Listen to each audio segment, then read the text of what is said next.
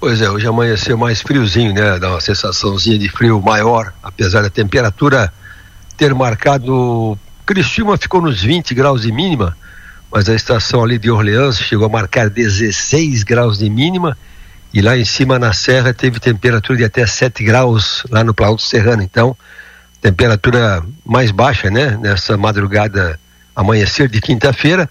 Tempo bastante nublado pela região. Tem algumas aberturas de sol ali, aqui, olhando aqui o satélite aqui pela região ali de Jaguaruna em direção à Laguna.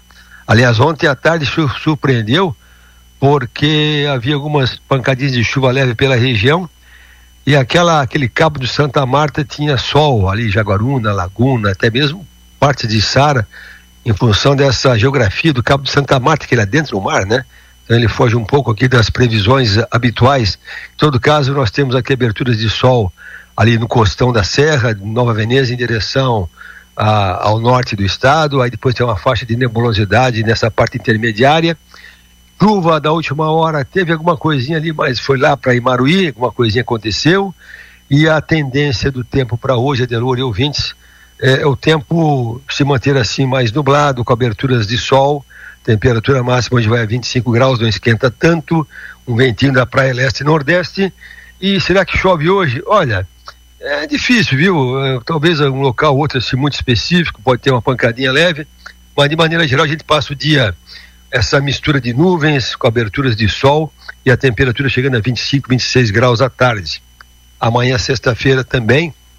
Amanhã começa friozinho com até 15 graus, olha só. Amanhã caiu um pouquinho a temperatura na madrugada. Amanhã com sol também durante o dia, aberturas de sol com nebulosidade.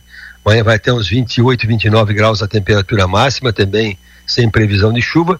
E para o final de semana, o sábado é um dia até bom, ele tem sol, vai até uns 31 graus. Aí tem aquela chuva de final de tarde no sábado, que fica nublado.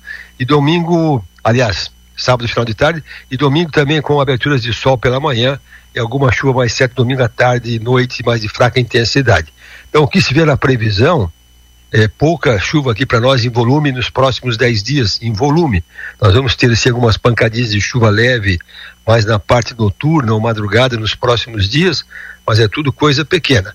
Agora, olhando aqui o mapa das estações da Ipagre, as estações da Ipagre tem um sistema que calcula a umidade do solo, balanço de água no solo, quanto choveu, quanto a, as plantações perderam, e com essa chuva aí que deu, com a frente fria passando na terça-feira, nesse momento, toda Santa Catarina está com umidade do solo próxima de 100%. Então, a, a, frente fria passou meio que parelho pelo estado, choveu bem em todo o estado, então molhou bem os nossos campos, nossas lavouras, nossas cidades, com umidade do solo boa.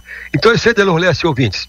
De maneira geral, o tempo segue misturando sol com nuvens nos próximos dias, uma aragenzinha fria da praia, fraquinha, e alguma chuva que acontece nos próximos dias na parte noturna ou madrugada de fraca intensidade. Quanto a vento, o vento não tem assim vento forte, viu?